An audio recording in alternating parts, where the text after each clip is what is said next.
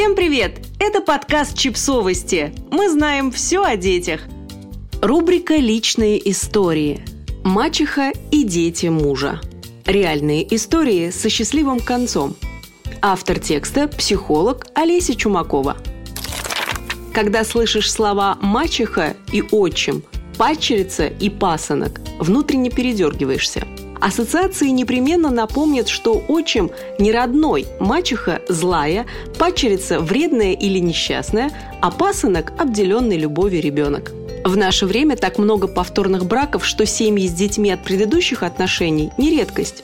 Отношения в таких семьях сложные и наполнены болью, неприятными эмоциями и душераздирающими чувствами. Особенно сложно женщинам с неродными детьми.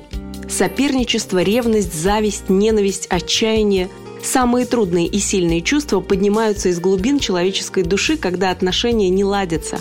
Неужели мы, взрослые люди, не можем сотрудничать вместо того, чтобы соперничать? Можем, еще как можем. Примеры тому – истории трех женщин, которые нашли в себе душевные силы, возможности и способности преодолеть неприятные чувства и подружиться с детьми мужа, подарить им заботу и любовь, тем самым обогатив и свою жизнь.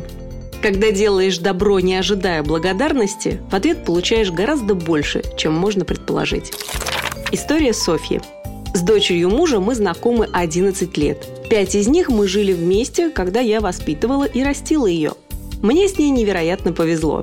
Когда она у нас живет, это долгие разговоры до четырёх утра обо всем на свете. И все у нас нормально, хотя так было не всегда. Как мы подружились. Я вдруг поняла, что мы не враги, что делить нам нечего. Мы обе жертвы, попавшие в мясорубку чужих несбывшихся амбиций и неудавшегося брака. Я поняла, что выбраться из этой мясорубки можно только сообща, помогая и доверяя друг другу. Должна ли она мне что-то доказать, заслужить мою любовь и уважение?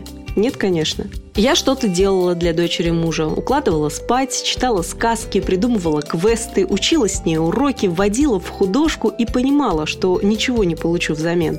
Но это только на первый взгляд. Я научилась у нее любить и понимать своих детей задолго до их рождения. Понимала, как плохо им может быть в неполной семье. Я научилась ценить детскую любовь. Я никогда не говорила дочери мужа, что люблю ее, но я всегда благодарила ее за то, что прошла школу молодой матери. Я не жду, что она скажет «мама» или «спасибо». Она ничего особого не просит, но я стараюсь заранее предложить ей помощь. Скоро ей восемнадцать, и я придумала ей маленький бизнес. Мы сделаем ей сайт, научимся продвигать его. Пусть учится развивать свои проекты и зарабатывает понемногу. История Людмилы. История у нас довольно простая. Я вышла замуж за мужчину с сыном. Вместе мы уезжали в другую страну, когда мальчику было двенадцать лет. Сейчас ему уже двадцать пять, он получил образование и работу.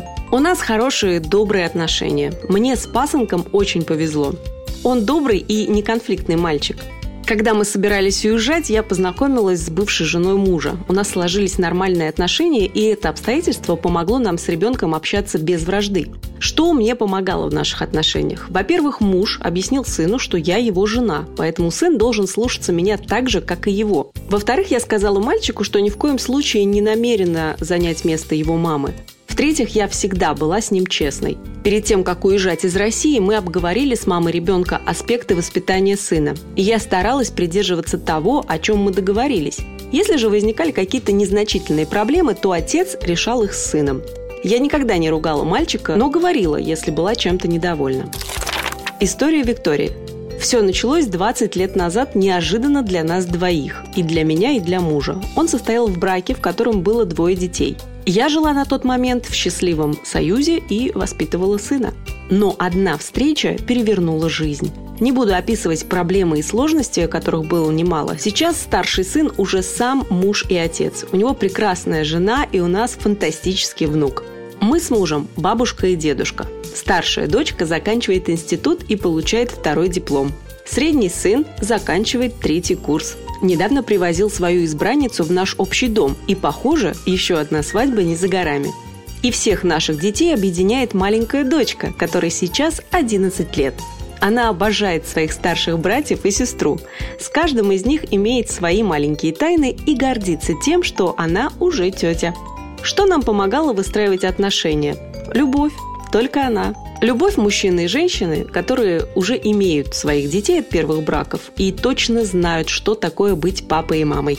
Мы не делили детей на твой и мой.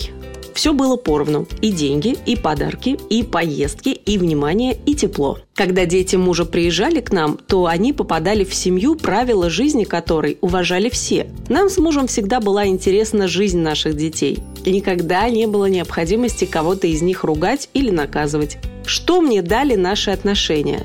Они мне дали семью, четверых детей, про каждого из которых мы с любовью говорим «наш». Они дали гигантский профессиональный опыт, научили терпению и мудрости. Еще они мне дали много любви, любви детей, которые мне стали родными. Надеюсь, рассказы замечательных женщин убедили вас в том, что отношения мачехи с неродными детьми бывают добрыми и счастливыми. Возможно, они помогут вам сделать какой-то шаг уже сегодня, чтобы улучшить жизнь дорогого человека и сделать ее радостнее. Подписывайтесь на подкаст, ставьте лайки и оставляйте комментарии. Ссылки на источники в описании к подкасту. До встречи!